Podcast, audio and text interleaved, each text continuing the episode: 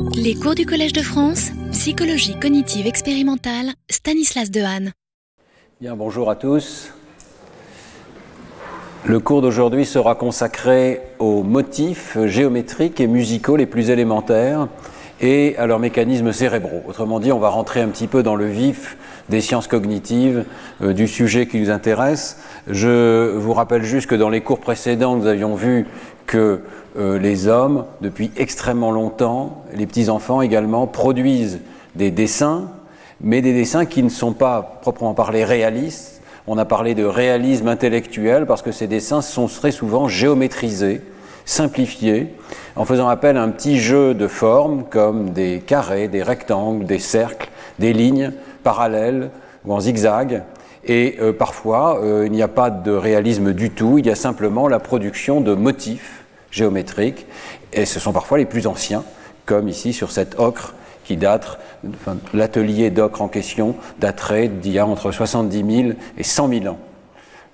Alors aujourd'hui, on va s'intéresser euh, aux mécanismes cognitifs qui sont nécessaires pour expliquer cette capacité de produire des euh, dessins géométriques ou des motifs géométriques. Mais avant ça, euh, je voudrais vous présenter une vidéo qui illustre à quel point nous sommes sensibles à la présence de motifs à la fois dans l'espace et dans le domaine sonore. Et je fais appel pour cela à monsieur Bobby McFerrin.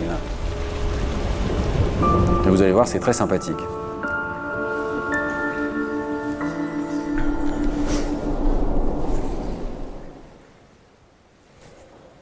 Talking about expectations? Expectations.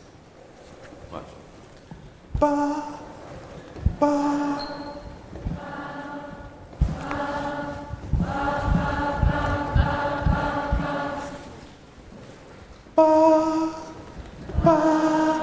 Okay.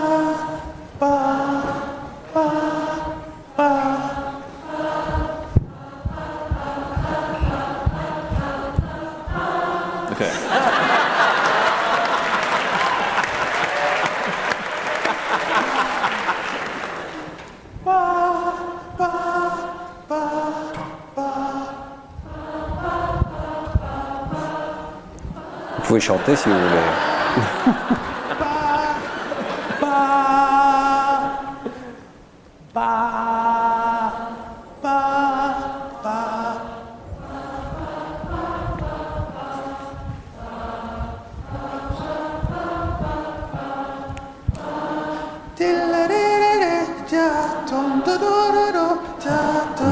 laisserai regarder toute la vidéo tranquillement sur Internet, mais je crois que vous avez compris l'idée. Ici, en une minute, même pas, en 30 secondes, euh, les personnes qui assistent à ce spectacle, qui ont peut-être une petite formation musicale quand même, hein, euh, mais euh, perçoivent immédiatement le pattern, le motif.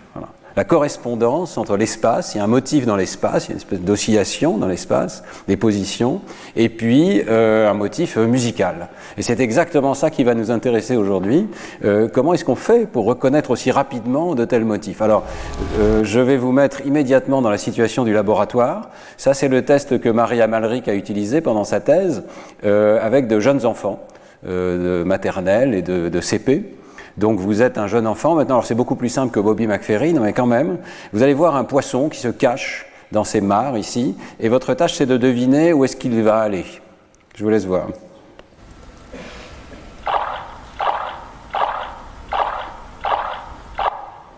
Alors, où est-ce qu'il va? Vous savez? Je pense, hein Ici, et puis là, et puis là. Vous êtes tous sûrs d'ailleurs. Et vous seriez choqués s'il n'allait pas au bon endroit, alors qu'après tout, c'est une séquence spatiale, hein, je peux faire ce que je veux. Bon, mais euh, vous avez immédiatement perçu la séquence ici. Mais c'est pas si simple. Hein. Euh, c'est une séquence en zigzag.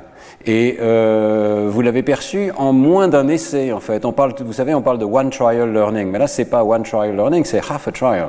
C'est un demi-essai. Vous n'avez même pas vu toute la séquence, vous savez déjà comment ça va se poursuivre. Euh, c'est ça qu'on va essayer d'expliquer aujourd'hui. L'extraordinaire capacité de percevoir des motifs abstraits et ce qu'elle est propre à l'espèce humaine, euh, comment ça se passe dans le cerveau. Ici, on a un zigzag, et je vais montrer au début du cours un zigzag, un des plus anciens euh, marqueurs de géométrie de l'humanité sur un coquillage qui daterait d'il y a environ 540 000 ans et qui n'est donc pas Homo sapiens, euh, mais c'est plutôt l'œuvre d'un Homo erectus. Euh, Le zigzag est un pattern absolument universel. Euh, on en trouve dans toutes les cultures. Souvent, il représente euh, de façon abstraite des vagues, la mer, mais il peut représenter aussi les bras ici, ou bien une rivière qui coule. Euh, il est euh, universel et il est pourtant il est très abstrait. Qu'est-ce qu'il faut pour expliquer un zigzag? Alors ça a été le premier travail de euh, Maria Malry, collaboratoire, d'essayer de comprendre qu'est-ce qu'il faut comme ressource cognitive pour expliquer cette capacité de mémoire d'une séquence. En fait, on n'a pas étudié que la séquence zigzag, qui s'appelle ici quatre segments, parce qu'il y a quatre segments parallèles les uns aux autres. hein.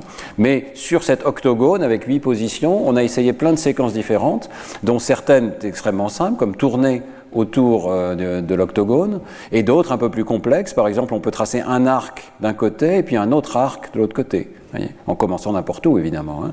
Ou bien on peut tracer un carré et puis un deuxième carré. Ou bien on peut tracer un rectangle et un deuxième rectangle. Et puis il y a des séquences qui sont irrégulières dans la mesure où aucun d'entre nous n'y voit euh, de régularité. Et alors on s'est aperçu que pour expliquer des choses aussi simples que le zigzag, il fallait faire appel en fait à une sorte de langage, euh, un langage de la géométrie. Et on a fait une proposition précise, sans doute incomplète, qui demande encore à être raffinée, mais enfin qui est nécessaire pour rendre compte de cette mémoire des séquences. La raison pour laquelle on a choisi huit positions ici, c'est parce que normalement, huit positions, ça devrait excéder votre mémoire de travail. Et vous ne devriez pas être capable de vous souvenir facilement d'une séquence de 8. On dit que c'est à peu près 7, peut-être le maximum de la mémoire de travail. Et en réalité, on parle maintenant plutôt de 3 ou 4 slots dans lesquels on peut mettre de l'information, mais qui peut être euh, comprimée. Donc pour expliquer précisément qu'on est capable de reconnaître certains de ces motifs, mais pas tous, eh bien, euh, on doit postuler qu'il y a une compression de l'information dans la mémoire de travail. Et pour comprimer l'information, on a été amené à postuler que les sujets doivent disposer d'un petit répertoire de primitives, comme la rotation dans un sens, dans l'autre, en sautant ou pas des étapes, et puis les symétries, toutes les symétries possibles. Par exemple, vous avez été sensible à la symétrie diagonale ici, dans le premier exemple, qui n'est pas, pas trivial. Voilà. Mais surtout, l'idée essentielle, c'est qu'il n'y a pas seulement ces primitives, il y a leur combinaison récursive. Par exemple, pour euh, représenter le zigzag, il faut avoir une sorte de formule qui dit répétons quatre fois une symétrie qui se répète, donc avec deux points qui sont symétriques l'un de l'autre. C'est ça que vous avez fait, vous avez, vous avez cons- considéré que le premier point se déplace et qu'à chaque fois, on prend son symétrique autour d'un axe. d'accord? C'est une description euh, qui convient bien de ce que les sujets font dans cette tâche. Alors, euh, ça paraît un appareil théorique considérable. J'essaie de vous montrer que c'est nécessaire pour rendre compte des données euh, que nous avons eues. D'abord, donc, euh, on a des données comportementales. On a demandé aux gens d'anticiper exactement ce que je vous ai demandé au départ. hein. où va aller la séquence, où va aller le poisson? Et donc là, on voit en fonction du temps les différents endroits que les personnes ont choisis. Le carré indiquerait le bon endroit, donc comme c'est un zigzag, ça fait une espèce de zigzag ici sur l'écran. Et puis euh, la, séquence donc démarre avec les deux premiers, et on demande où va aller le troisième, où va aller le quatrième, où va aller le cinquième. Et ensuite, une fois que la séquence s'est déroulée une première fois, on la déroule une deuxième fois ici. Et on regarde si la personne a retenu comment ça se passait.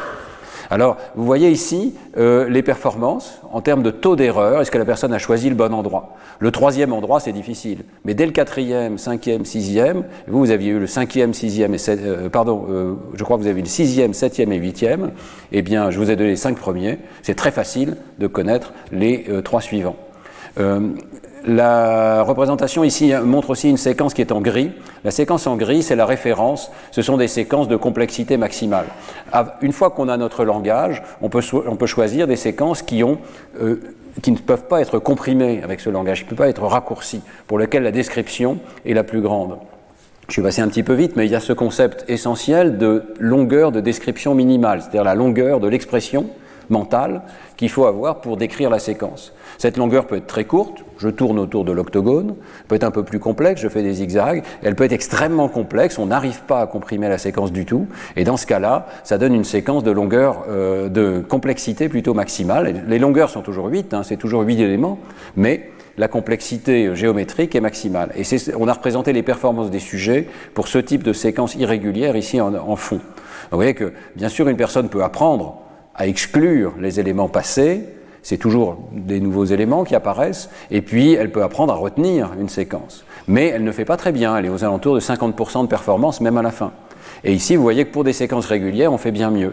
On fait bien mieux évidemment pour des séquences qui tournent autour du cercle, mais on fait bien mieux en fait pour toutes les séquences qui sont régulières. Ici, par exemple, vous avez une alternance, j'avance, je recule, etc. Vous avez la fameuse séquence deux arcs, un arc de 4 à droite, un arc de 4 à gauche. Alors vous voyez que c'est intéressant parce que le sujet commence son arc, et puis évidemment il ne peut pas prédire que ça va changer. Donc là, il y a une erreur. Mais après, ça, il, continue la séquence normalement. Mais quand il la répète, on retrouve une petite erreur au début, une petite erreur au début du deuxième arc, et puis c'est tout. La mémoire est excellente et en fait, la, reproduction de la séquence reflète la structure mentale de la séquence, celle qu'on postule, les groupes de 4. Vous avez d'autres exemples ici avec deux carrés ou deux diagonales. Vous voyez que la structuration en groupe de 4 est là pour deux carrés, la structuration en groupe de 2 est là pour les diagonales deux rectangles, deux croix, etc.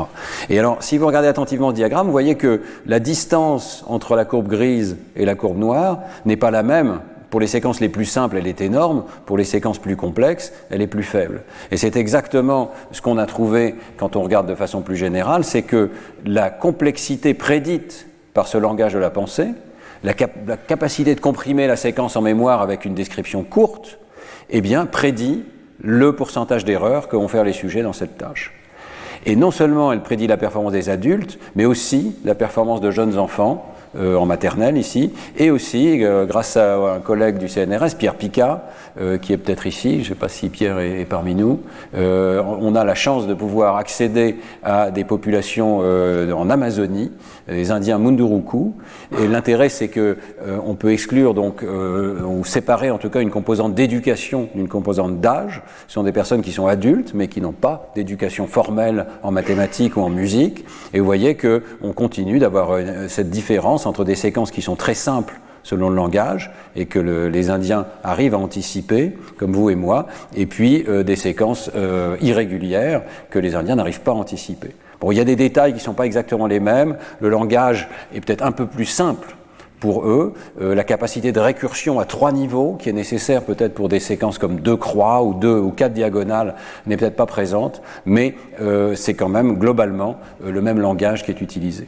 Donc ça veut dire que nous amenons à cette tâche une sorte de structure, une structure géométrique euh, qui fait qu'on fait des groupes et des groupes de groupes, donc des répétitions de répétitions. Alors, on peut aller plus dans le détail, hein. on peut prédire vraiment point par point, en fonction du temps ici, donc vous avez les éléments de 3 à 8 de la séquence, la performance des adultes et la performance d'un modèle et vous voyez qu'il y a un parallélisme très étroit entre les données réelles et le modèle. Le modèle dit simplement à chaque étape, le sujet essaye de trouver le programme le plus simple qui euh, est compatible avec ce qu'il a observé jusque-là. Et euh, si euh, la complexité est trop grande, il peut se tromper de programme. Il n'arrive pas à trouver un programme de ce type. Voilà. Ce sont les deux seules hypothèses de ce modèle ici, et on arrive très bien à rendre compte des performances euh, et de l'écroulement des performances des adultes, des enfants et des Indiens Munduruku avec juste quelques paramètres dans ce modèle. Je ne rentre pas dans le détail, mais vous voyez que, par exemple, c'est assez compréhensible que dans une séquence de deux carrés, on n'arrive pas à prédire le démarrage du deuxième carré. Mais une fois qu'on a le premier point du deuxième carré, on sait qu'on va faire un carré autour de, ce premier point. Donc on a des moments d'incertitude et puis on a des moments euh, dans lesquels on peut simplement euh, dérouler le programme euh, récursif. Cette approche a été étendue récemment, inspirée par notre travail. Hein. Euh, vous savez qu'on interagit beaucoup avec l'équipe de Josh Tenenbaum à MIT. Et là, euh, le groupe de, Tenenbaum a produit une extension vraiment considérable de cette idée, euh, avec un programme où il n'y a plus huit positions, mais n'importe quelle position sur une tablette peut être utilisée. C'est un jeu assez sympa d'ailleurs. Hein. On donne un premier point, et puis la personne doit deviner où va être le point suivant. Alors elle clique où elle veut. On voit ici, par exemple, euh, pour cette séquence où ça, ça, alterne simplement entre deux positions, hein, la personne a cliqué un peu au hasard, les points bleus ici, le, la couleur représente le temps qui se déroule, il y a 20 essais successifs. Donc le premier essai, la personne ne sait pas où cliquer, et le programme lui dit non, tu aurais dû cliquer là troisième essai, quatrième essai, cinquième essai, vraiment comme on a fait avec euh, notre séquence à nous, mais on peut cliquer n'importe où sur l'écran. Comme on peut cliquer n'importe où sur l'écran, on peut faire des séquences particulièrement sophistiquées. Donc vous avez une par exemple ici qui est une sorte de sinusoïde dont l'amplitude augmente. Vous avez une très simple où c'est juste une droite. Dans tous les cas, vous voyez qu'avec la couleur, les données des sujets s'alignent et elles s'alignent, je ne sais pas si vous arrivez à voir, sur les petits points noirs qui sont les endroits euh, où euh, le programme demande qu'on clique. Alors il y a des séquences qui sont trop complexes où les sujets n'y arrivent pas, ils ne font qu'une sorte d'approximation, mais pour l'immense majorité de ces séquences, les sujets font bien et trouvent la euh, séquence mais cette fois-ci dans un espace beaucoup plus large, avec une grande variété de structures possibles, hein, euh, euh, les sujets arrivent à inférer euh, non seulement le zigzag, mais la sinusoïde, la quadratique, ici le cercle. Voilà. Ici, les données sont sur un cercle. Donc le premier point, vous cliquez un peu au hasard autour du point. Le deuxième, vous commencez à voir que ça va dans cette direction-là. Et puis très vite, vous comprenez, ah, c'est un cercle. J'arrive à cliquer sur le, sur le point suivant. Et toutes ces données, donc ils sont très riches. Hein. c'est toujours cette approche du groupe de, Tenenbaum de générer des données comportementales très riches. Hein. et toutes ces données peuvent être modélisées explicitement par cette idée d'un langage de la pensée. Ils appellent ça l'inférence de programme. Et j'avais utilisé ce terme dans le cours précédent. Hein. C'est-à-dire que ce que fait l'esprit humain dans cette situation, c'est d'inférer quel est le pattern, quel est le motif géométrique et surtout quel est le programme qui a généré ce euh, motif géométrique. Et il part donc d'un programme avec un langage de la pensée. LOT, c'est Language of Thought, hein, on verra cette abréviation souvent. Et ce langage de la pensée, dans leur cas, est plus complexe que le nôtre. Il fait appel à toutes sortes de primitives, vous voyez, de nombres entiers et euh, réel, de paramètres de mouvement, d'accélération, de changement d'angle, etc. Alors, on verra dans euh, le dernier cours, le sixième cours, que euh, Mathias euh, Sablemeyer et moi-même avons proposé un langage simplifié, un peu de ce type aussi. Mais voilà, donc le débat actuellement, ce n'est plus sur l'existence d'une sorte de langage de la pensée, c'est vraiment sur la nature des primitives qui composent ce langage de la pensée. Est-ce qu'on a vraiment besoin de toutes ces primitives, par exemple accélérées, ou bien est-ce que ça peut être quelque chose qui est lui-même explicable par des primitives encore plus simples? Vous voyez qu'il faut quand même une richesse conceptuelle très forte pour expliquer ces motifs que les sujets humains sont capables d'apprendre. Alors revenons à notre langage plus élémentaire avec juste l'octogone, les huit positions. Euh, une fois qu'on a un beau test comme ça, euh, on peut faire toutes sortes d'études. La première étude qu'on a faite, c'est euh, les mouvements oculaires dans cette tâche. On a fait une chose extraordinairement simple, on a juste demandé au sujet, regardez, il y a huit positions, là il y a un objet qui va bouger, c'était plus un poisson mais un objet abstrait. Tout ce que vous avez à faire, c'est le suivre avec vos yeux. Donc quand le truc apparaît, vous bougez vos yeux à cet endroit-là. Ça c'est l'instruction, mais évidemment ce que font les sujets, c'est beaucoup plus riche. Ils anticipent avec leurs yeux la position qui va venir. Ils ne peuvent pas s'empêcher de bouger leurs yeux à l'avance vers la position qu'ils pensent voir apparaître. Et donc ce qu'on a fait, c'est de mesurer un index d'anticipation. Vous voyez ici sur l'axe des Y, cet index d'anticipation. S'il est proche de zéro, ça veut dire que le sujet est déjà à la bonne position. En gros, c'est la distance à la position qui serait la bonne avant qu'elle apparaisse. Donc le sujet bouge ses yeux vers la bonne position avant même qu'elle apparaisse, sans en avoir conscience hein, et sans que ça, fasse partie de l'instruction. Hein. Et vous voyez que cette anticipation, là encore, varie avec la régularité de la séquence. Donc la, complexité, la longueur de description minimale prédit la capacité d'anticiper. Et, en particulier, la courbe en gris ici, c'est toujours ma séquence de contrôle irrégulière, maximalement irrégulière, euh, selon le langage qu'on propose. Vous voyez que là, il n'y a pas beaucoup d'anticipation, il y en a très peu. Même s'il y a quand même une forme de régularité qui est qu'on exclut progressivement les positions qui ont déjà été présentées. Hein. Il y a toujours huit positions et toutes ces positions sont toujours utilisées dans la séquence. Donc à la fin, on a utilisé les huit positions. Donc vous voyez qu'on on voit directement dans ces mouvements oculaires la structure de la séquence. Par exemple, ici on voit les diagonales qui alternent tous les, tous les deux items. Ici on voit quatre segments, on voit que ça alterne de, façon régulière, ici un petit peu tous les huit et tous les quatre. Ici, ici on voit très très bien tous les quatre, etc. Alors ensuite, on peut faire de l'IRM fonctionnel. L'intérêt de cette tâche de mouvement oculaire, c'est on a juste à dire, allez, suivez les choses du regard, vous n'avez rien d'autre à faire que suivre les choses du regard. On peut mesurer le regard dans l'IRM, et donc euh, on, enfourne, si je puis dire, le sujet dans l'IRM, on lui fait suivre ses séquences, on fait suivre des séquences de structures différentes, et on corrèle l'activité cérébrale avec la complexité qui est prédite par notre modèle. Et vous voyez ici en haut toutes les régions cérébrales qui sont un petit circuit assez bien restreint hein, qui implique les régions occipito-pariétales, beaucoup d'activités le long du sillon intrapariétal et dans les régions pariétales dorsales, et puis ça descend, et c'est toujours bilatéral, ça descend dans les régions prémotrices et euh, dans la région euh, frontale inférieure gauche, mais en restant assez dorsale et euh, dans la région 44D spécifiquement, et en particulier ici. Alors, on n'avait pas complètement anticipé que, évidemment, il y a quand même des confounds, comme on dit, des corrélats euh, non désirables, et en particulier la distance des saccades demande à être contrôlée. Alors quand on enlève euh, ce qui pourrait être expliqué par la distance des saccades ou par l'exigence de mémoire de la séquence, euh, le réseau se restreint et on voit que cette région frontale inférieure gauche reste, elle joue un rôle vraiment important dans la tâche. Mais surtout, euh, on n'avait euh, peut-être pas assez réfléchi au fait qu'en en fait, on ne s'attend pas vraiment à une activation monotone en fonction de la complexité.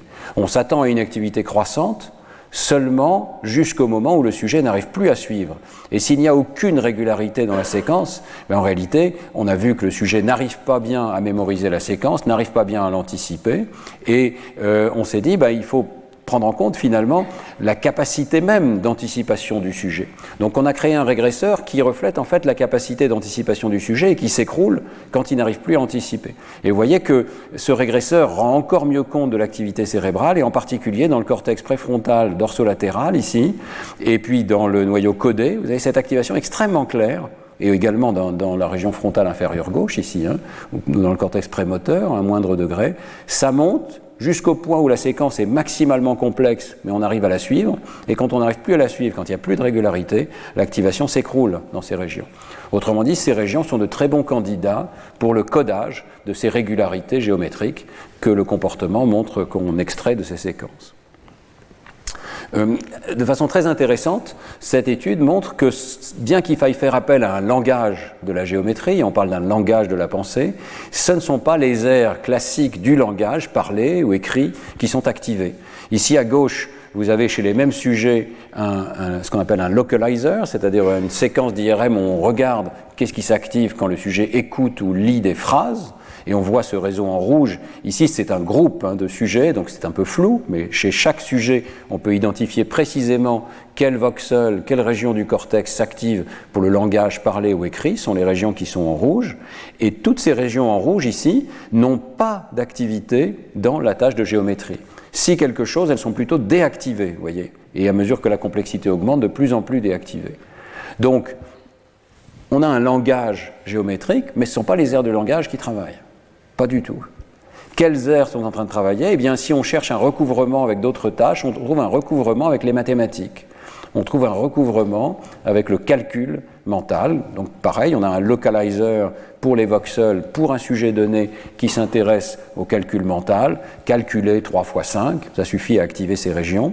Et ces mêmes régions, s'activent fortement et s'activent de plus en plus avec la complexité ici euh, dans cette tâche de géométrie. Donc, ça veut dire qu'il y a un recouvrement entre cette tâche très élémentaire, retenir une séquence visuospatiale, et puis coder les nombres, travailler avec des, objets mathématiques élémentaires. Ça reste à explorer plus finement, hein, mais c'est tout à fait ce qu'on prédit. On prédit qu'il y a des sortes de boucles de répétition, répéter quatre fois, répéter deux fois, une certaine symétrie. Tout ça, ce sont des objets mathématiques euh, qui se recouvrent avec ceux qu'on utilise pour faire de l'arithmétique, par exemple. Alors ensuite, on peut faire de la magnétoencéphalographie euh, ou de l'électroencéphalographie. Vous savez que cette machine qui est disponible à Neurospin permet de suivre maintenant, milliseconde par milliseconde, le déroulé de l'activité cérébrale. L'IRM va moyenner sur plusieurs secondes typiquement, et donc l'IRM nous donnait jusqu'à présent ce que je vous montrais, chaque barre ici, c'est l'activation à une séquence tout entière. Huit items, une activation. Grâce à la MEG, on va pouvoir suivre l'activation de chacun des items, un par un et voir quelles sont les anticipations du sujet. Donc voilà à quoi ressemble le décodage d'une séquence spatiale grâce à la magnétoencéphalographie. Ici, vous avez le temps, mais faites attention, l'échelle c'est en millisecondes ici. Donc vous avez l'activation causée par un item d'une séquence de 8, et ici vous avez les 8 successifs. Et ce qu'on vous montre ici, c'est ce qu'on appelle le décodage, c'est la sortie d'un décodeur multivarié qui est entraîné à prédire où la séquence va. Alors c'est vraiment euh, euh, quelque chose d'assez simple, mais en même temps assez magnifique. Prenant les signaux de Meg, on a 300 capteurs autour de la tête, un peu plus de 300. On est capable de prendre ces signaux et d'entraîner un algorithme à retrouver quelle était la position euh, qui était stimulée sur l'écran, parmi les huit positions possibles. Et ici, le décodeur, le niveau du hasard serait ici, et le décodeur fait bien mieux que le hasard pendant toute une période de temps ici et peut décoder chacun des huit éléments de la séquence. Bon, c'est assez trivial quand même, hein. il y a des cartes rétinotopiques dans le cerveau, donc chaque point de la rétine correspond à un point différent du cortex sur différentes cartes. hein. Donc on arrive à décoder ces cartes, et vous voyez que pour chaque séquence, le décodeur va donner à peu près une reconstruction de la séquence qui a été, qui a été vue par le sujet. Ces techniques se sont encore améliorées, je suis sûr qu'on pourrait faire encore beaucoup mieux maintenant. Euh, par exemple, entre les mains de Jean-Rémy King, euh, on est capable de prendre les signaux MEG pour décoder quelle est la phrase qu'une personne a entendue. Et dans une large mesure, arriver à dire quel est le mot que la personne a entendu parmi plusieurs mots possibles. Donc ici, on arrive à dire quelle est la position qui a été stimulée parmi euh, plusieurs positions possibles, parmi huit positions possibles. Vous voyez que la séquence ferait un arc et un autre arc, et vous voyez un arc et un autre arc dans le décodage. Bon, ceci c'est assez facile encore. On décode la position absolue du stimulus. Mais il y a déjà quelque chose de très intéressant, c'est qu'on arrive à décoder cette position avant qu'elle survienne. On arrive à décoder une anticipation du sujet.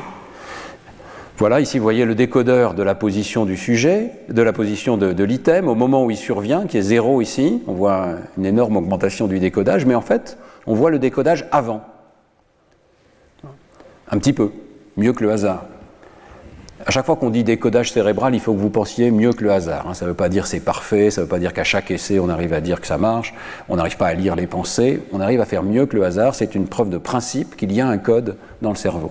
Donc ici, il y a une preuve de principe qu'il y a un code dans le cerveau pour la position de l'item qui va venir. Pas pour celui qui est déjà là, mais celui qui va venir. Vous voyez que dans cette analyse, on doit contrôler finement pour la position, parce que si on était très proche de l'item précédent, peut-être que c'est simplement le décodeur précédent qui, je dirais, bave sur cette position-là. Mais ici, on a bien contrôlé en ayant un point de contrôle qui est à égale distance du point précédent, mais qui n'est pas celui qui va venir. Donc par exemple, le carré tourne dans ce sens-là, vous avez compris que la séquence tourne dans ce sens-là, et ici c'est un point de contrôle à égale distance de celui-ci. Vous voyez qu'on arrive à montrer que le décodeur fait mieux que le hasard euh, pour la bonne position par rapport à la position de contrôle. Donc il y a des anticipations dans le cerveau, c'est la première chose. Bon, c'est pas très nouveau, on sait très bien que le cerveau fonctionne sur un mode prédictif, il anticipe ce qui va venir, ce qu'on avait vu avec les saccades. Ici, le sujet bouge pas les yeux, hein. bouge absolument pas les yeux, mais dans son cerveau, il y a une anticipation. Mais ce qui est encore plus intéressant, c'est qu'on a pu montrer que cette période d'anticipation corrèle avec la complexité de la séquence. Donc exactement comme les saccades tout à l'heure, il y a un marqueur dans le cerveau qui dit plus la séquence est simple, plus j'arrive à prédire la suite. Donc c'est à nouveau une preuve que cette longueur de description minimale, c'est un bon prédicteur de l'activité cérébrale. On a besoin de quelque chose comme la longueur du programme, la longueur de cette expression mentale pour expliquer euh, les données ici. A encore beaucoup mieux. Euh, je vous ai dit tout à l'heure que pour rendre compte de ces petites séquences, on avait besoin de primitives, qui étaient euh, des rotations, plus 1, moins 1 autour du cercle, ou bien des symétries par rapport à un axe vertical, horizontal. Eh bien, on arrive à décoder ces primitives à partir de l'activité cérébrale.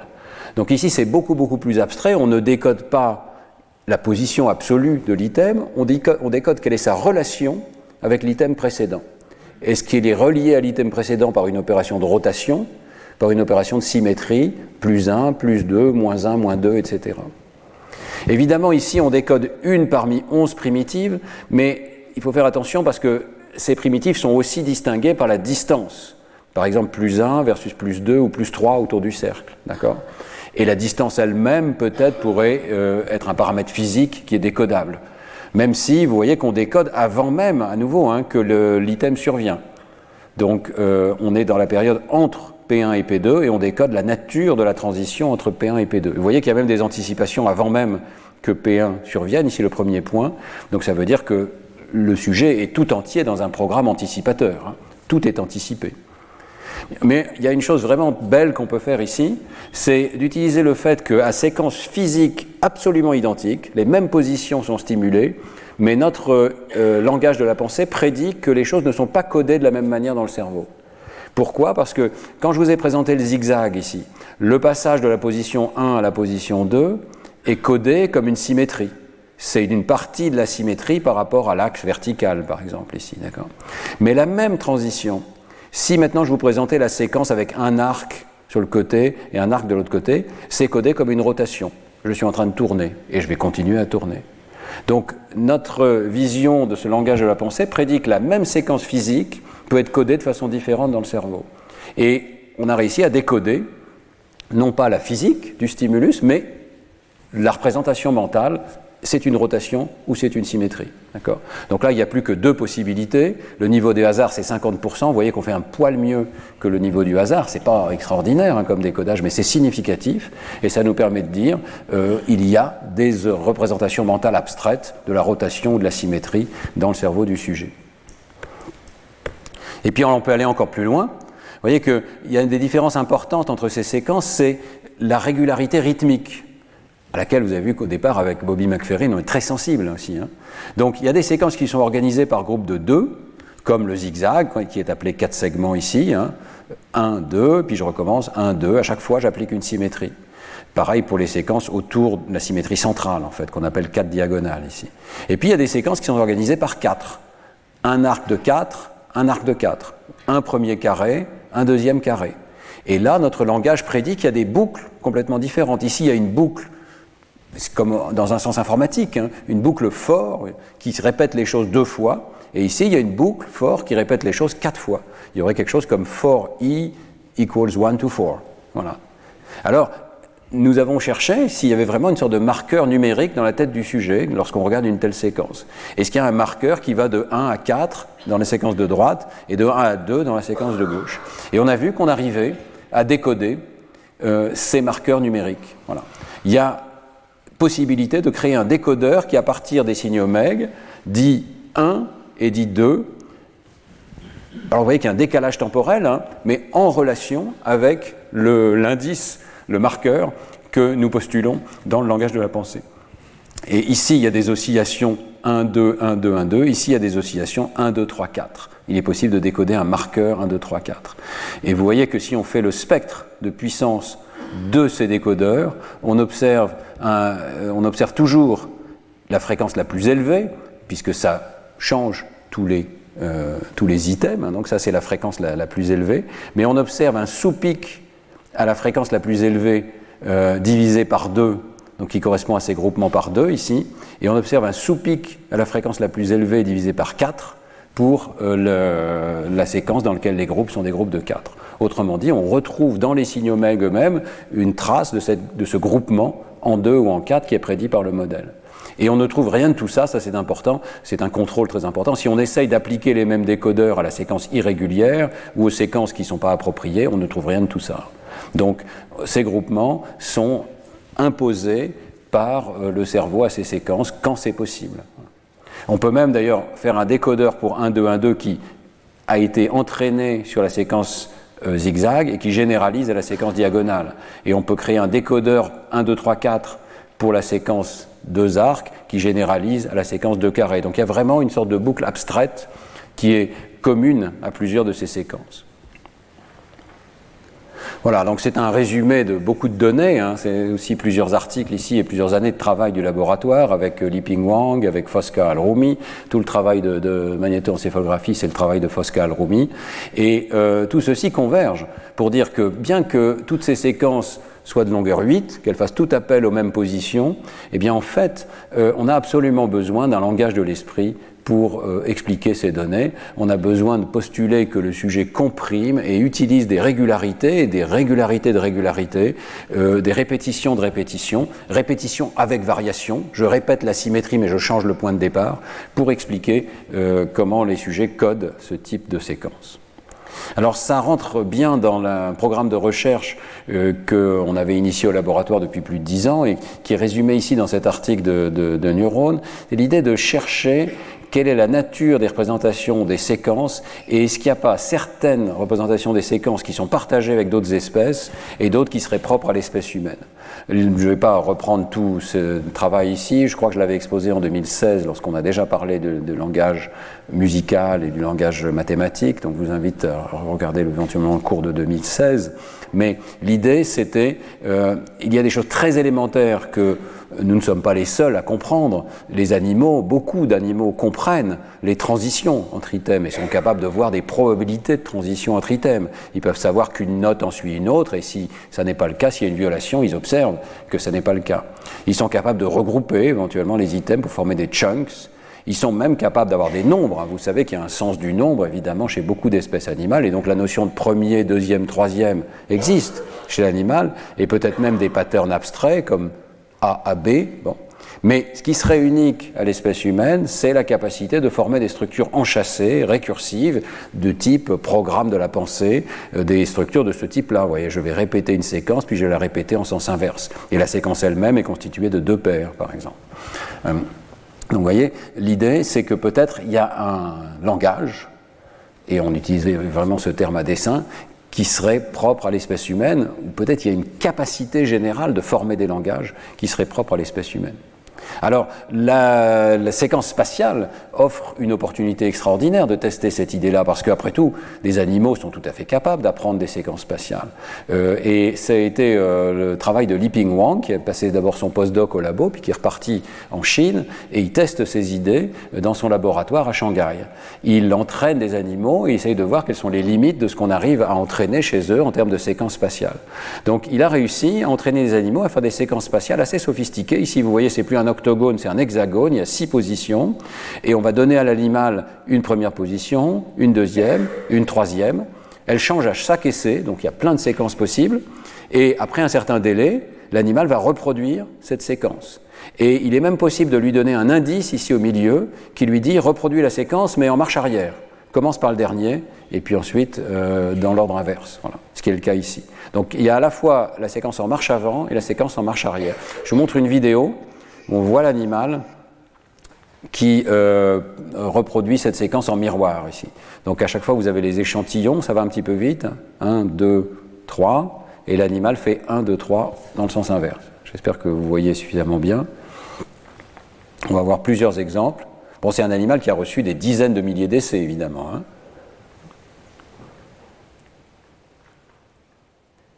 Alors on peut le faire aussi avec les mouvements des yeux ce qui est mieux pour l'électrophysiologie. L'animal ne bouge que les yeux. Hein. Mais dans ses premiers tests, euh, c'était uniquement avec les, mouvements des doigts sur un écran tactile. On avait pu montrer que l'animal généralise. Donc il a appris à faire ses séquences sur l'hexagone, mais il est capable de généraliser à une organisation en pyramide.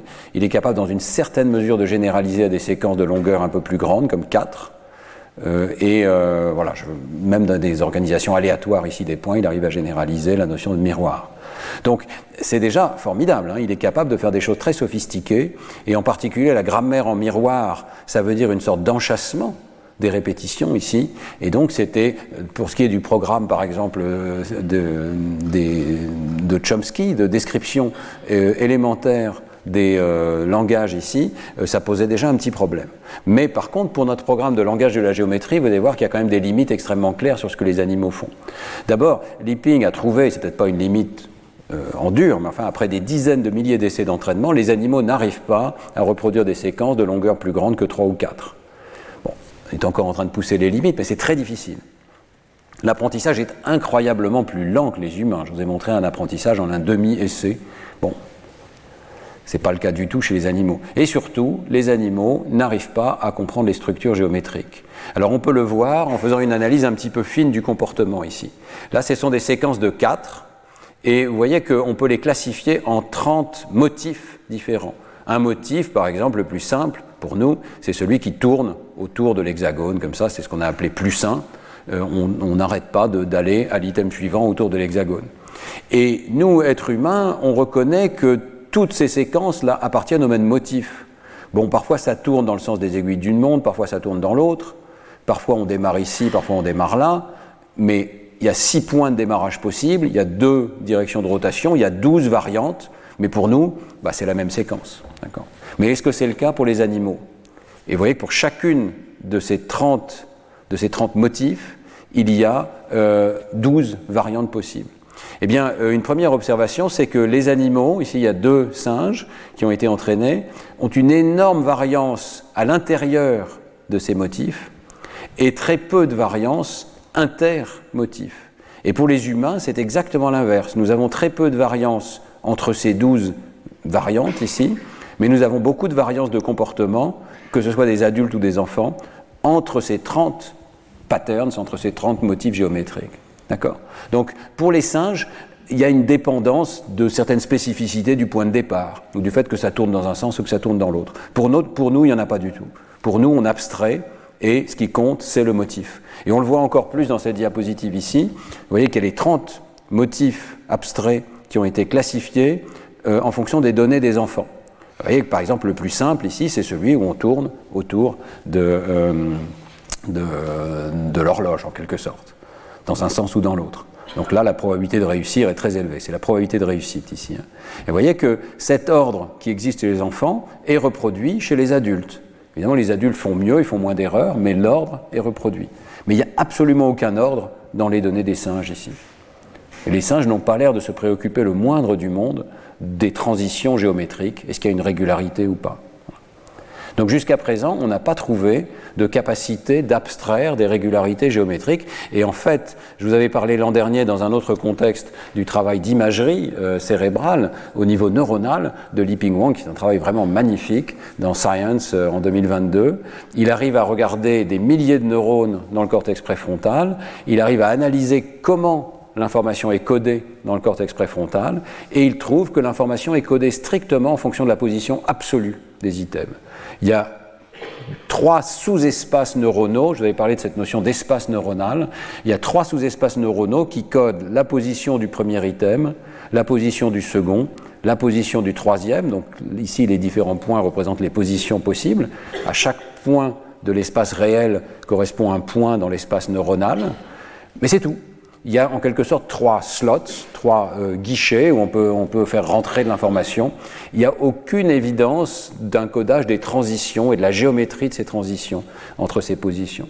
Donc évidemment, on voit que c'est limité. On ne va pas avoir un nombre infini de, cases de mémoire dans lesquelles coder de l'information. Et c'est peut-être pour cela que l'animal, au bout de 4 ou 5, commence à échouer euh, terriblement. C'est juste des euh, cases de mémoire. Mais nous avons quelque chose de plus nous avons la capacité de comprimer l'information sous forme de, ce langage. Alors, on va faire une petite pause.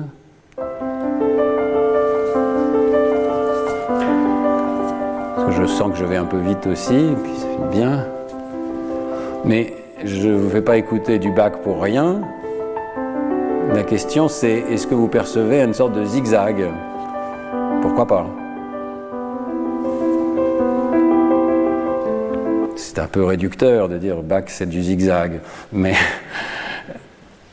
vous voyez la métaphore, d'ailleurs on le voit dans la partition ici, il y a une sorte de tapisserie qui se déroule dans le temps et dans l'espace, mais un espace qui n'est pas l'espace physique, c'est un espace fréquentiel maintenant, qui est représenté par la hauteur sur la partition ici.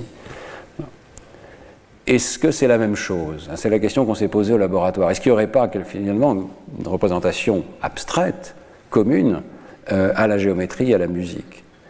Est-ce qu'on pourrait essayer euh, de comprimer la musique ou de comprendre les structures musicales comme capacité d'enchassement récursif? Euh, Et bien sûr, il y a eu des propositions théoriques extrêmement précises là-dessus, une sorte de grammaire de la musique. Alors, euh, sur le plan euh, de la préhistoire, c'est une diapositive pour vous rappeler que le phénomène musical, euh, chez Homo sapiens en tout cas, est sans doute aussi ancien que le phénomène géométrique.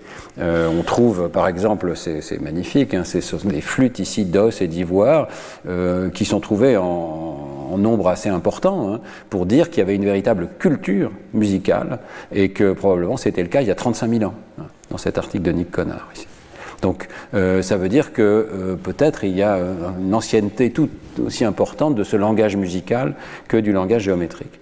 Alors je dois adresser mes excuses à Jean-Sébastien Bach tout de suite parce qu'au laboratoire nous réduisons ces phénomènes à une expression extraordinairement simple. Voilà les stimuli que nous utilisons pour tester ces idées.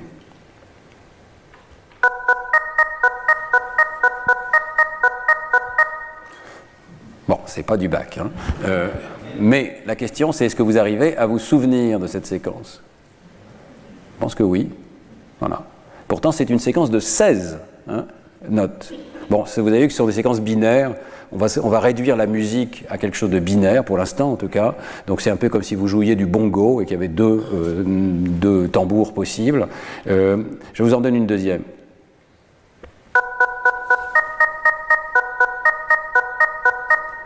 Ça va Vous avez l'impression de... Vous sauriez la répéter Probablement, peut-être une deuxième fois. Je vous en donne une dernière.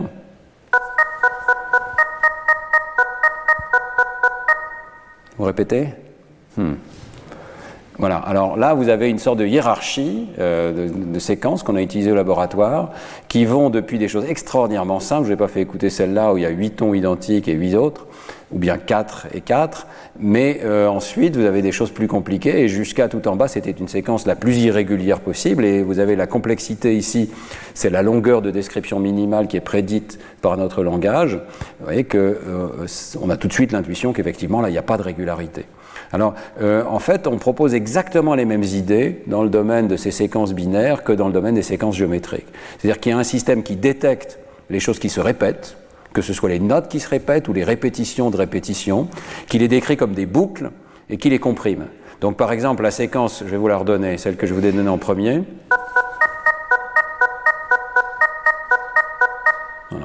Quelque part dans votre tête, il y a quelque chose qui dit, il y a une paire, une deuxième paire, il y a des paires de paires, et puis ensuite il y a des alternances, et tout ça se répète. D'accord. Et c'est ça la proposition, c'est qu'il y a une opération de répétition avec variation, comme dans le domaine géométrique. Et alors ce qui est extraordinaire, c'est qu'on a pu utiliser exactement le même langage. On n'a rien dû changer du tout. La seule différence, c'est qu'il n'y a plus que deux positions. Avant, il y avait huit positions. Et comme il n'y a plus que deux positions, il n'y a plus que euh, essentiellement deux primitives. Soit je reste au même endroit, soit je change. Je vais à l'autre endroit, d'accord? Qui serait l'équivalent de la symétrie, peut-être.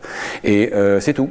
Et après, on laisse le langage identique, on fait les mêmes calculs et on trouve que euh, notre langage prédit la mémoire de travail pour des séquences auditives comme ça. Alors, comment tester la mémoire? On pourrait faire répéter à la personne, mais c'est quand même compliqué. On a préféré euh, faire une version euh, plus discrète de la mémoire qui consiste à habituer la personne à une de ces séquences. On répète toujours la même, des séquences de 16 ici. Et puis, à un moment, il y a des violations. Par exemple, cette note n'est pas bonne.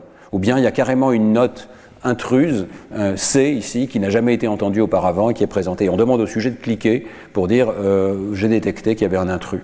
Et bien, avec la capacité de détection d'intrus est directement liée à la complexité prédite par le modèle, c'est-à-dire le minimal description length, la longueur de description minimale, qu'on appelle aussi language of thought complexity, lot complexity dans, ces textes.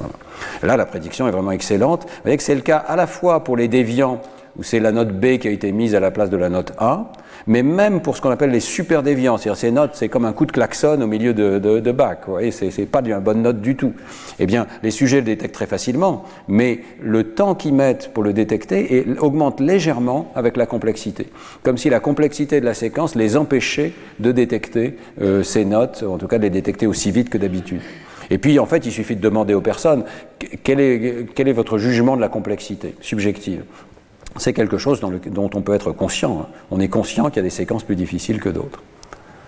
Alors, euh, ce qui a été très beau dans ce travail de Samuel Planton, c'est qu'il a pu aussi exclure toute une série de modèles alternatifs. Après tout, on propose un modèle particulier, euh, donc euh, il, est, il, est, ici, le lot complexity, et il corrèle très bien avec les données, mais peut-être que d'autres modèles pourraient corréler très bien avec les données.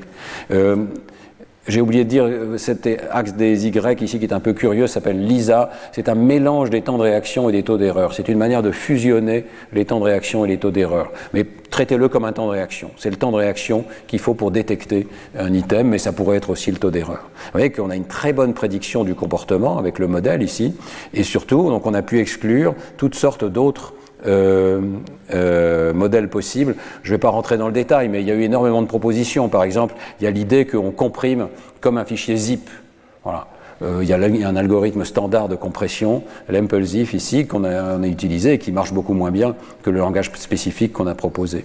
Il y a d'autres notions de complexité algorithmique, d'entropie, etc.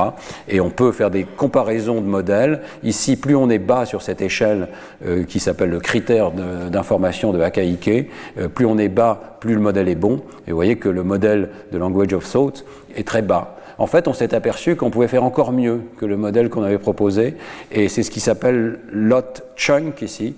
Ça veut dire que, en fait, le sujet ne considère pas absolument tous les programmes. La première chose qu'il fait, c'est qu'il regroupe les sons qui se répètent. Donc, s'il y a des sons qui se répètent, cinq fois par exemple, ça va rester dans le programme final. Il se trouve que ce n'est pas toujours la stratégie optimale. Des fois, il vaudrait mieux dire il y en a quatre, et puis le suivant, il appartient à une alternance, par exemple. Eh bien, le cerveau ne fait pas ça, en tout cas pas, pas facilement. Et donc, il vaut mieux faire cette hypothèse que les chunks, les groupements de répétition, vont être conservés dans le programme final. C'est un détail, mais ça montre hein, qu'on peut utiliser la sélection de modèles pour trouver le meilleur modèle possible. Et Ça ne veut pas dire que différentes régions du cerveau ne font pas euh, des choses différentes. On a aussi observé qu'il y avait une, euh, euh, contribution des probabilités de transition entre les items, mais ça ne suffit pas à rendre compte des données il faut absolument faire appel à quelque chose comme la, complexité dans ce langage. Alors ça nous amène à un travail encore plus récent et, tout aussi intéressant euh, de Maxime Maheu pour sa thèse euh, avec Florent Méniel, publié tout récemment, dans lequel on a pu montrer qu'il y avait effectivement deux systèmes très différents les uns des autres. Un système qui traite les règles, dont je vous parle depuis le départ de ce cours, et puis un système qui traite les statistiques et ce sont des choses vraiment distinctes et que le sujet est capable de distinguer. Les statistiques, ça va être, euh, il y a de certaines chances que tel ou tel thème survienne. Il y a 20% de probabilité que, il y a 80% de probabilité que. Et puis les règles déterministes, bah, c'est ce dont je viens de vous parler. On est sûr, une fois qu'on a compris la règle, on est sûr de ce qui va se passer ensuite. Alors, euh, on a euh, créé un modèle bayésien qui est capable de faire des inférences dans les deux domaines. Par exemple, lorsqu'il entend une séquence comme A, A, B, A, A, B, A, A, eh bien, il y a deux systèmes qui vont se dérouler en même temps. Il y en a un qui va dire, je pense qu'il y a une règle, j'ai l'impression qu'il y a une règle qui se répète tous les trois ici, et que la règle c'est A, A, B, et voilà, il a une certaine euh, probabilité que cette règle euh, soit euh, réalisée. Il fait une anticipation. Et puis vous avez un deuxième système qui calcule les statistiques, qui dit, ah, j'ai observé plusieurs fois la transition de A vers A, et puis parfois c'est de A vers B, mais quand c'est B, c'est toujours A derrière. Donc je vais attribuer des probabilités de transition à ces items, mais c'est uniquement probabiliste. Alors un nouvel item apparaît, alors d'abord, oui, tous ces systèmes se combinent et nous donnent une certaine idée de la probabilité que ce soit une règle qui domine la séquence ou que ce soit une statistique euh, qui domine la séquence. Puis le nouvel item apparaît, ah, c'est un A. Bon, c'était pas un B. La probabilité que ce soit la règle à laquelle on pensait s'écroule totalement, voyez, en un essai. Hein. C'est pas la règle AAB, mais par contre, la probabilité de transition gagne un tout petit peu et se déplace un tout petit peu en fonction de ces nouvelles observations. Vous voyez qu'on révise nos hypothèses de façon bayésienne. Donc ça, c'est le modèle. Le modèle se complique un petit peu. Il y a à la fois l'hypothèse qu'il y a des règles dans le cerveau, mais il y a l'hypothèse qu'on arbitre entre ce système de règles et ce système de probabilité de transition et qu'on calcule les deux en même temps avec les mêmes données. Et comment faire des sciences cognitives avec euh, cette chose-là, eh bien, euh, on a trouvé une astuce qui est intéressante. Comment lire ces probabilités à chaque instant dans le cerveau du sujet. Euh, on a utilisé un écran tactile et les mouvements du doigt du sujet, c'est-à-dire une, une, mesure continue de l'évolution de la pensée du sujet. Alors la tâche est simple, on demande au sujet de placer son doigt ici en bas sur l'écran et de le bouger en permanence pour dire ou tenter de dire est-ce que c'est plutôt une règle qui domine la séquence ou est-ce que c'est plutôt une euh, régularité statistique qui domine la séquence? Donc le sujet va bouger son doigt, bouger son doigt, et puis à un moment, il va dire je sais, c'est une règle, ou bien je sais, ou je crois que je sais, c'est une statistique.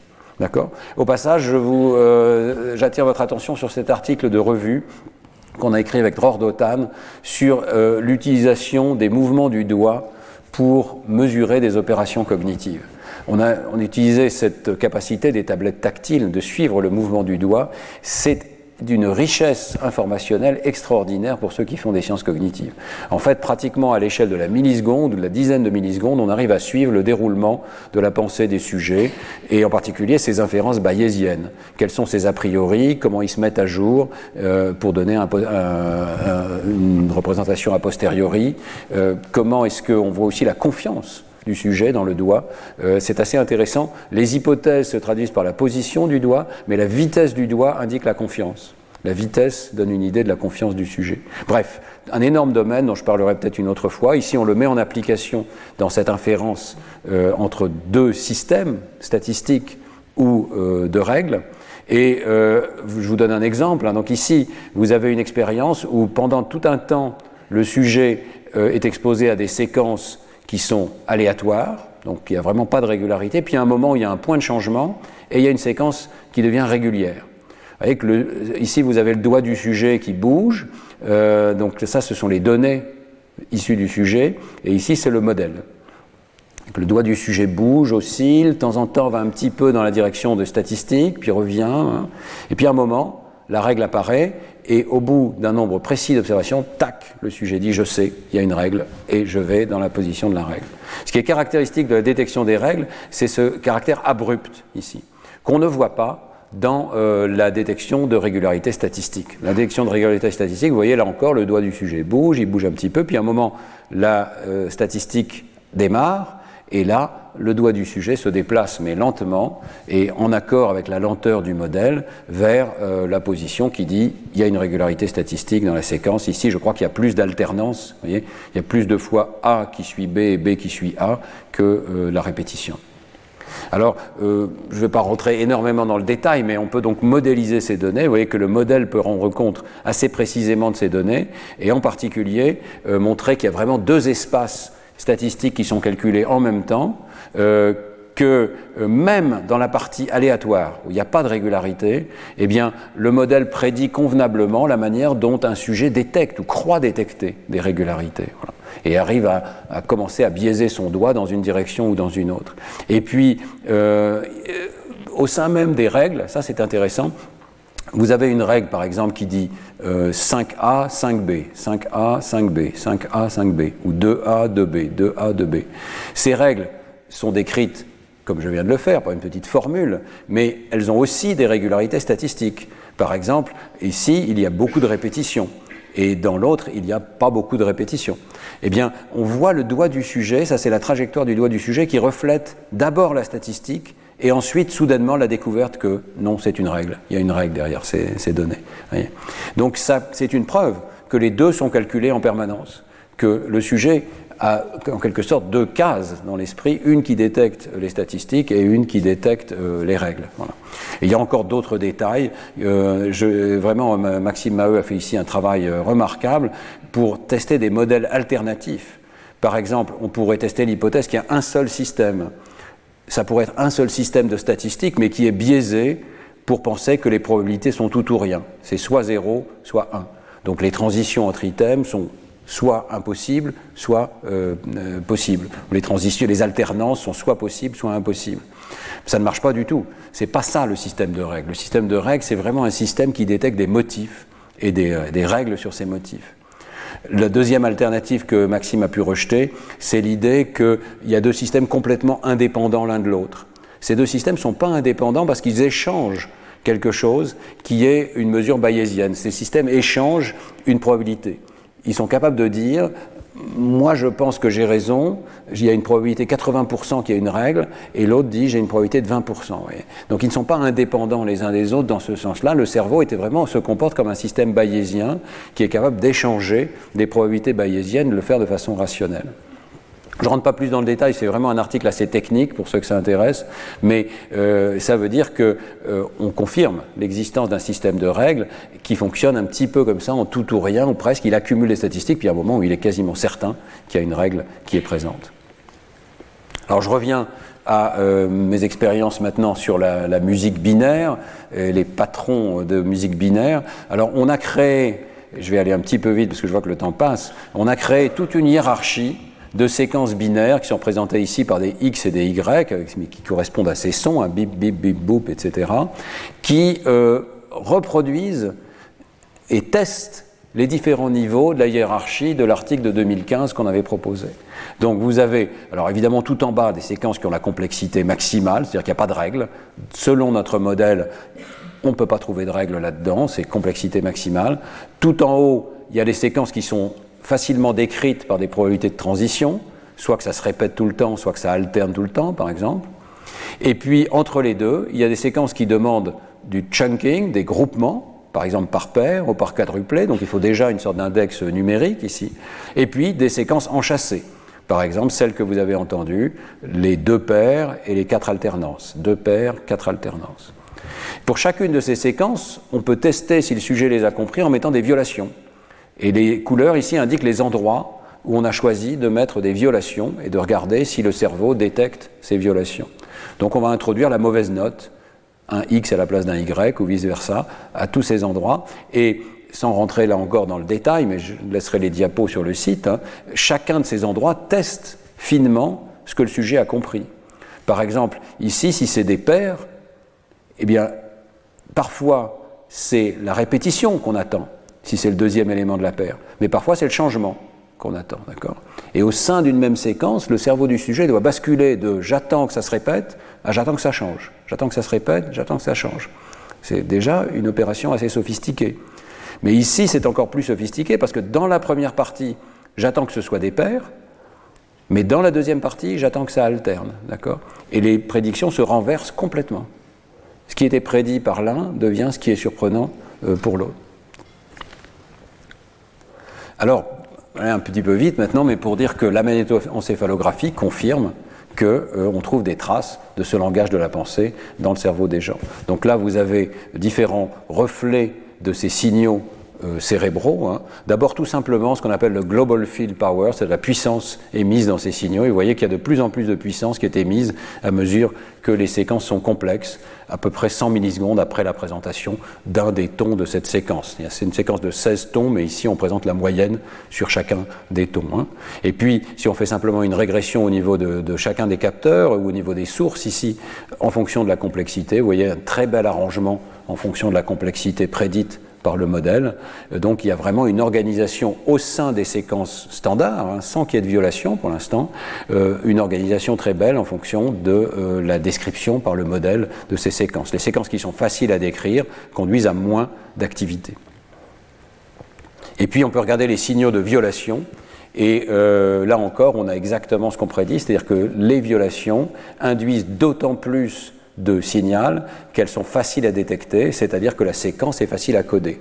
Si une séquence a un code comprimé, facile à retenir, on détecte facilement les violations et donc on voit d'énormes signaux de violation ici pour les déviants dans la séquence qui se répète, dans la séquence qui alterne, mais aussi dans toutes les autres séquences intermédiaires, mais presque pas ou pas du tout pour la séquence la plus complexe. Et comme on a un décodeur qu'on peut appliquer à chacun des essais de toute la séquence, ici à droite, c'est vraiment une figure euh, extraordinaire qu'a produite Fosca Al-Roumi. Vous voyez la totalité des 16 éléments de chaque séquence. Donc ici, la séquence qui se répète, x, x, x, x, x. Au départ, quand on s'y habitue, il y a des signaux de surprise, mais très vite, quand elle est devenue standard, parce qu'elle a été répétée plusieurs fois, ces signaux deviennent bleus, c'est-à-dire qu'il n'y a plus de surprise. Et par contre, quand il y a une violation, où qu'elle soit, ici, ici, ici ou ici, vous avez une réaction de surprise du cerveau. Et ensuite, si vous regardez la taille de cette réaction de surprise, elle est présente dans les différentes séquences, mais elle devient plus lente et plus faible pour les séquences qui sont les plus complexes. Mais elle est toujours présente, par exemple, dans la séquence que je vous avais fait entendre en premier, deux paires, deux, paires et quatre alternances, là, deux paires, quatre alternances, vous avez toujours ces signaux de violation ici, qui indiquent que le sujet est en train de suivre très finement les euh, différentes étapes de cette séquence. on peut faire la même chose en IRM fonctionnel, et euh, là encore, on teste toute une hiérarchie de séquences. Ici, on a réussi à en tester un petit peu plus, on en a une dizaine. Et franchement, j'aime bien ce design ici qui peut être utilisé dans d'autres expériences, et en particulier pourrait être utilisé chez l'animal. Hein. Vous avez donc cette hiérarchie depuis des séquences qui s'expliquent par des probabilités de transition, des chunks, des groupements, toute une série de structures enchâssées, plus ou moins complexes, et puis on ne peut rien faire d'autre que d'essayer de mémoriser les séquences les plus complexes ici. Il n'y a pas de régularité à découvrir. Et euh, première chose, le comportement est toujours magnifique. Hein. Donc si on demande au sujet de détecter des violations, des déviants, ici à gauche, vous voyez le taux d'erreur et le temps de réaction hein, extrêmement précisément la complexité prédite par le langage de la pensée, la lot complexity. C'est rare hein, en psychologie d'avoir des corrélations aussi belles euh, et aussi, aussi précises. Et vous voyez ce taux d'erreur, c'est pas de petits effets. Hein. On parle de 0% d'erreur versus 70% d'incapacité de détecter un déviant. Hein. Donc c'est vraiment la mémoire du sujet qui est déterminée par l'organisation de la séquence. Et puis on a fait une autre tâche ici qui est intéressante, on a demandé au sujet de placer des parenthèses. On lui a redonné une sorte de description visuelle et on a dit mets les parenthèses où tu penses que la séquence est structurée. Voilà. Où est-ce qu'il y a des débuts et des fins de sous-séquences. Et vous voyez que les parenthèses qui sont représentées ici par l'intensité de la couleur, donc ça représente l'endroit où le sujet a mis le plus de parenthèses à travers plusieurs individus, hein, eh bien reflètent la structure de la séquence. C'est pas exactement ce qu'on pensait, donc il y, y, a encore des choses euh, à raffiner dans le modèle ici. Par exemple, la séquence d'alternance, eh bien en fait elle est groupée par deux. Et on n'y avait pas pensé au départ. C'est AB, et puis comme AB se répète, bah, il y a un deuxième AB, puis un deuxième AB, etc. Donc euh, il a mis les parenthèses par deux. Mais grosso modo, ça reproduit comment nous pensons que la séquence est structurée dans le cerveau du sujet, et quand elle est complexe, il n'y a pas vraiment de structure qui émerge ici. Alors ensuite, on fait l'IRM de tout ça. Euh, je vous redonne les prédictions, j'aurais peut-être dû insister un petit peu là-dessus. La première prédiction, évidemment, c'est que la réponse cérébrale doit augmenter avec la complexité du modèle qu'on doit retenir en tête. Donc modèle simple, peu d'activité, modèle complexe, beaucoup d'activité, sauf, euh, alors évidemment pour les violations, c'est exactement l'inverse. Hein. Modèle simple, grande capacité de détecter les violations, modèle complexe, faible capacité de détecter les violations. Mais puis il y a ce phénomène supplémentaire dont j'ai parlé euh, pour la géométrie. Si la séquence est un peu trop complexe, bah, les choses s'écroulent, on n'arrive plus à suivre, on n'a plus de structure en tête. D'accord? Alors c'est exactement ce qu'on a trouvé dans l'IRM. Et l'IRM nous a donné vraiment un joli euh, réseau ici. Donc vous voyez en rouge les régions qui suivent euh, de façon positive la complexité. On ne regardera pas les régions en bleu qui suivent de façon négative, donc qui sont déactivées dans cette tâche. Mais si vous regardez juste les régions en rouge et en jaune ici, donc elles augmentent d'activité à mesure que la complexité de la séquence augmente, comme tout à l'heure pour la géométrie. Hein. Et puis elles redescendent un petit peu pour la séquence la plus complexe. Et l'effet des déviants l'activation causée par les déviants et euh, suit exactement la courbe inverse. Beaucoup d'activité pour les déviants faciles à détecter, peu d'activité pour les déviants difficiles à détecter. Alors tout ceci trace un réseau que vous voyez ici, qui comprend une fois de plus, de façon importante, une région qui est située proche, mais pas dans la région de Broca, hein, une région euh, qui est, euh, on pourrait appeler 44D, operculaire, proche de l'operculum, mais dorsale aux régions du langage. Et puis euh, une région prémotrice ici, une région intrapariétale antérieure, faible mais significative de l'autre côté en particulier ici. Et puis euh, des régions temporales supérieures bilatérales et aussi du cervelet, ici différentes régions du cervelet. Bon, le cervelet qui est connu pour son implication dans la représentation des séquences. Donc tout ceci forme un petit réseau euh, qu'on peut suivre aussi dans, le temps ici, mais je vais passer. Mais surtout, euh, on peut à nouveau regarder son recouvrement soit avec les aires du langage, chez les mêmes personnes, sujet par sujet, soit avec les aires des mathématiques. Et à nouveau, vous voyez que si on choisit les régions parce qu'elles ont une réponse dans une tâche mathématique, elles font des petits calculs, eh bien ces régions contribuent à la tâche de séquence musicale.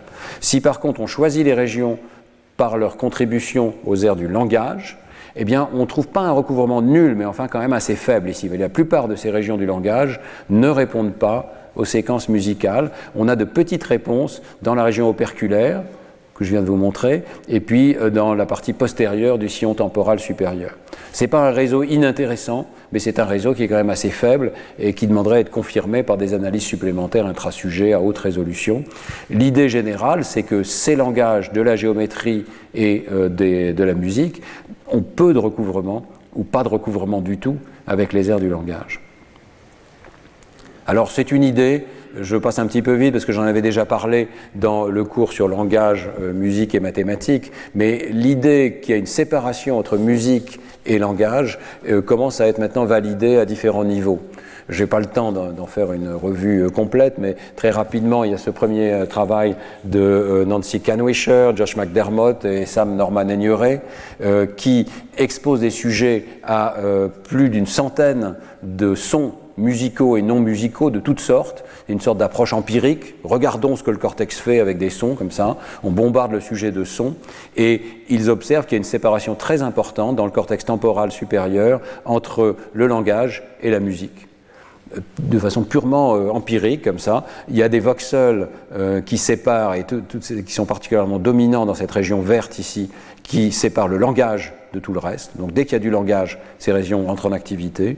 Et puis il y a d'autres voxels qui sont un peu plus antérieurs dans le lampe temporal ici euh, et qui euh, répondent systématiquement à la présence de musique. Et c'est vraiment étonnant, hein. tous les stimuli musicaux sont classés en premier par cette région et ensuite il y a beaucoup moins de réponses aux autres stimuli auditifs.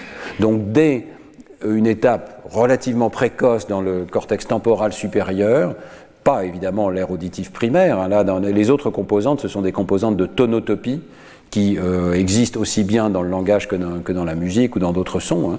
Mais à une certaine étape de traitement, dans le sillon temporal supérieur, on commence à avoir une séparation extrêmement nette entre langage et musique.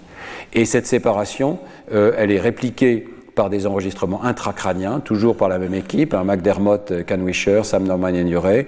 Et là, ça devient vraiment extraordinaire. Vous trouvez des électrodes chez des patients épileptiques, vous enregistrez des électrodes qui ne répondent que à la parole, que à la musique. Et l'intersection ici, c'est la musique avec des paroles, Et puis vous avez des neurones qui ne répondent que au chant, donc musique et parole en même temps. Donc c'est vraiment phénoménal hein, d'arriver à décomposer comme ça les activations et à trouver des sites qui sont très très sélectifs dans le cerveau. Et langage et musique euh, n'ont pas tellement de recouvrement euh, à ce niveau. Et puis alors, si on élargit la recherche à l'ensemble euh, du réseau du langage, ça a été fait ici dans ce papier de Fedorenko et collaborateurs. il commence par isoler, c'est un peu la même approche que je vous ai décrite, hein. ils utilisent un localizer, donc c'est ce qui est marqué loc ici, pour localiser pour une personne donnée ces aires du langage, ces voxels qui répondent au langage, donc la lecture de phrases versus la lecture de pseudomots, on voit cette différence qui est très claire ici dans tous ces voxels, qui sont isolés dans différentes sous-régions des régions qui sont en rouge ici, et ensuite on regarde avec d'autres stimuli, est-ce qu'ils répondent aux phrases Oui, plus qu'aux non-mots. Est-ce qu'ils répondent aux paroles d'une chanson Oui, plus qu'aux chansons toutes seules, mais ils répondent pas du tout, voyez, ici à d'autres stimuli musicaux. Mais alors pas du tout, du tout, du tout. Donc, et pas plus qu'à des sons de l'environnement comme un miaulement de chat ou la sonnerie du téléphone. Donc ces airs du langage, quand on les isole sujet par sujet de façon un petit peu spécifique, ne répondent pas à la musique. Et euh, plus important encore peut-être, elles ne répondent pas à la complexité de la musique. Donc si on crée un contraste qui essaye d'isoler un tout petit peu ce que j'essaye de vous décrire depuis le début de ce cours, c'est-à-dire des structures musicales, une syntaxe de la musique. Donc on peut par exemple euh, contraster de la musique de tambour réelle versus mélangée, pour qu'on ait cassé toutes les structures, ou bien des mélodies réelles versus des mélodies mélangées, dans lesquelles on casse toute la structure. Eh bien ça ne fait pas de différence pour ces airs du langage. Ces aires de langage ne sont pas les mêmes que celles qui codent les structures musicales. La structure du langage parlé ou écrit n'est pas codée par les mêmes régions que la structure de la musique ou la structure des séquences géométriques. Voilà. Alors, euh, petite conclusion euh, intermédiaire, je, presque finie. Hein. Euh, donc, d'abord, des adultes et les enfants, quel que soit leur niveau d'éducation, codent des séquences spatiales et auditives en fonction de leur longueur de description minimale. Il faut un modèle de langage et c'est le même pour ces deux domaines, au moins pour les séquences très élémentaires dont je vous ai parlé. Il y a guère de doute qu'il faudra des primitives différentes pour rendre compte des octaves, des quintes, des, propriétés spécifiques de la musique. Hein. Mais ici, on est à un niveau tellement élémentaire que le même langage peut servir. Il a besoin d'une récursion, des répétitions de répétitions et la notion de répétition avec variation. Et finalement, qu'est-ce que c'est qu'une répétition avec une variation? Ben, C'est une symétrie. Ce qu'on appelle symétrie en mathématiques, c'est exactement ça. C'est quelque chose qui se répète avec une variation. Ce sont des aires différentes de celles du langage. Alors on peut tenter une interprétation des aires qui ont été trouvées ici, que je vous ai reprises. Je m'excuse pour le fait que ce n'est pas exactement la même représentation dans les deux cas. Ce pas les mêmes chercheurs qui ont fait le travail. Euh, mais vous avez d'abord ces régions intrapariétales ici, des deux côtés, et surtout à droite. Et alors, ces régions intrapariétales pourraient coder le nombre qui est nécessaire pour suivre ces séquences, ces fameuses boucles forts. Ça se répète quatre fois. D'accord? Et puis, les régions frontales inférieures, toujours bilatérales, qui est aussi très différent du langage parlé, hein, eh bien, euh, pourraient coder l'enchassement, la syntaxe de ces opérations les unes dans les autres. Et puis, vous voyez que ces deux régions sont communes aux deux paradigmes, en tout cas à l'échelle qui est celle ici, il faudrait vraiment le faire chez le même sujet, hein. mais elles interfacent par contre avec des régions différentes. Quand c'est le langage de la géométrie, on a des régions occipito-pariétales. Quand c'est le langage de la musique, on a des régions temporales supérieures. Donc l'idée, c'est que ces régions puissent s'interfacer avec des éléments spécifiques qui sont soit des éléments auditifs, soit des éléments visuaux, spatiaux. Dernier mystère qui reste, et qui est un énorme mystère, je vous ai parlé d'un programme mental, c'est bien, c'est une description abstraite, cognitive, mais tout ça demande à être implémenté dans un réseau de neurones. Et là, nous avons de gros problèmes. Nous ne savons pas comment euh, les réseaux de neurones réels représentent par des activités, par des décharges neuronales, la euh, structure qui est postulée ici par les sciences cognitives. Bon, ça ne m'inquiète pas trop, hein, c'est pas la première fois que les sciences cognitives, euh, en termes de comportement et d'imagerie cérébrale, sont à l'avance d'une euh, représentation en termes de neurosciences. Souvent, il faut des, des années ou des décennies pour qu'on arrive à comprendre le code neural correspondant. Mais il y a vraiment un problème bien posé ici, trouver un code neural qui est capable de représenter des structures symboliques enchâssées les unes dans les autres. Alors, euh, juste très récemment, je n'arrête pas de dire que les modèles d'intelligence artificielle ne fonctionnent pas et n'arrivent pas à capturer ce type de structure, mais les choses changent tellement vite que euh, tout récemment, un préprint du groupe de Jean-Rémy King, à Meta, ici à Facebook et iResearch à Paris euh, et au CNRS, a trouvé un réseau qui arrive à rendre compte de ce type de séquence, en tout cas qui a l'air d'y arriver. C'est un préprint et les choses changent encore et on collabore d'ailleurs, hein. mais euh, le travail est, très très intéressant. Ils prennent un réseau strictement standard d'apprentissage profond qu'on appelle Wave to Wake, c'est Wave to Wake 2. Donc c'est un réseau qui prend le signal auditif directement, c'est un signal auditif, hein. prend le signal auditif, il y applique une hiérarchie de convolution et ensuite euh, ce qu'on appelle les transformers qui trouvent des régularités à l'intérieur de ces séquences en se servant du passé pour prédire le présent. D'accord je ne vais pas rentrer du tout dans le détail de l'apprentissage, donc c'est quand même assez complexe, mais c'est ce qu'on appelle un algorithme auto-supervisé. Donc il reçoit une séquence, il n'y a pas d'autre récompense que celle d'arriver à prédire qu'est-ce qui va se passer ensuite, en fonction du passé. Et euh, ensuite, une fois que ce réseau a été exposé à plein de données, alors il l'expose à du langage, de la musique, des sons, tout ce qu'ils ont pu trouver comme euh, sons. Hein. Et puis ensuite, ils vont lui présenter des manips, des expériences de psychologie. Par exemple, la manip de Safran, j'en ai déjà parlé, beaucoup d'entre vous connaissent, où il y a des syllabes qui font badigou, kodifa, et ça fait des groupes de trois, et on reconnaît des mots de trois. Ou bien ils vont faire euh, des expériences de Maria Chait et collaborateurs, où il y a une petite séquence qui se répète. Ou bien ils vont faire les expériences locales globales, c'est AAAAB, d'accord? Et c'est ça la structure à trouver.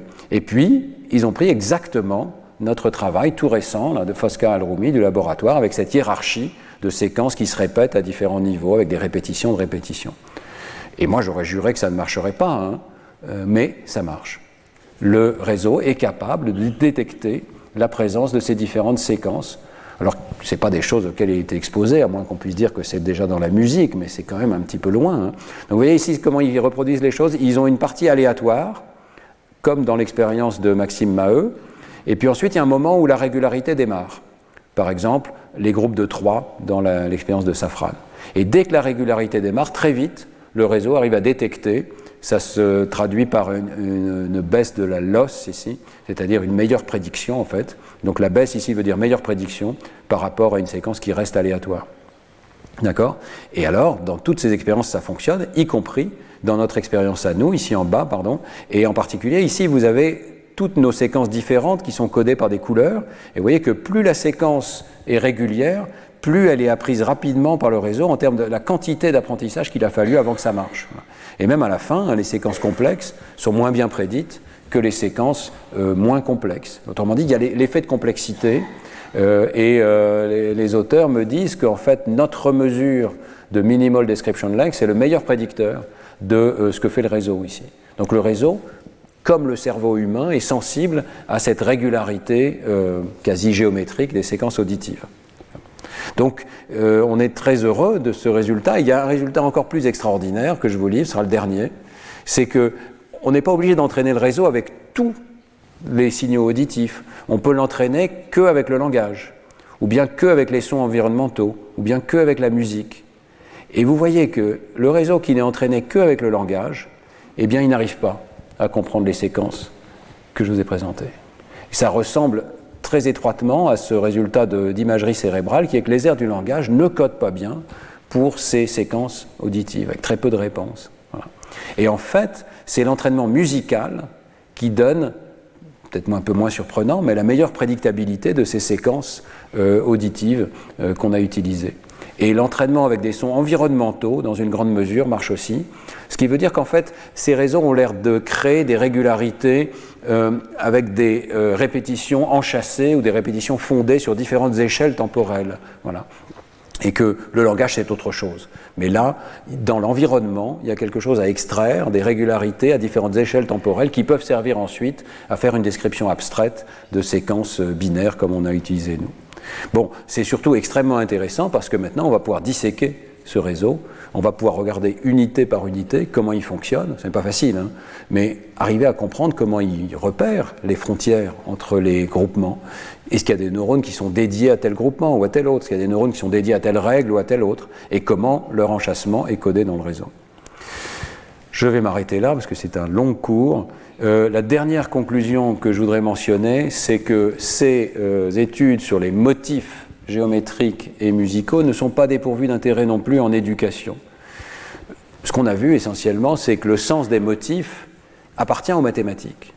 Et c'est un grand thème en éducation, le sens des motifs et sa précocité chez l'enfant un petit peu comme on parlait des dessins d'enfants la, semaine dernière, les enfants peuvent être très rapidement sensibles à euh, l'existence de motifs très simples, par exemple l'alternance d'une étoile et d'un cercle, mais aussi deux étoiles, deux cercles, deux étoiles, deux cercles. Et lorsqu'on demande aux enfants euh, de faire ce type de tâches, on voit une progression très rapide de leur capacité.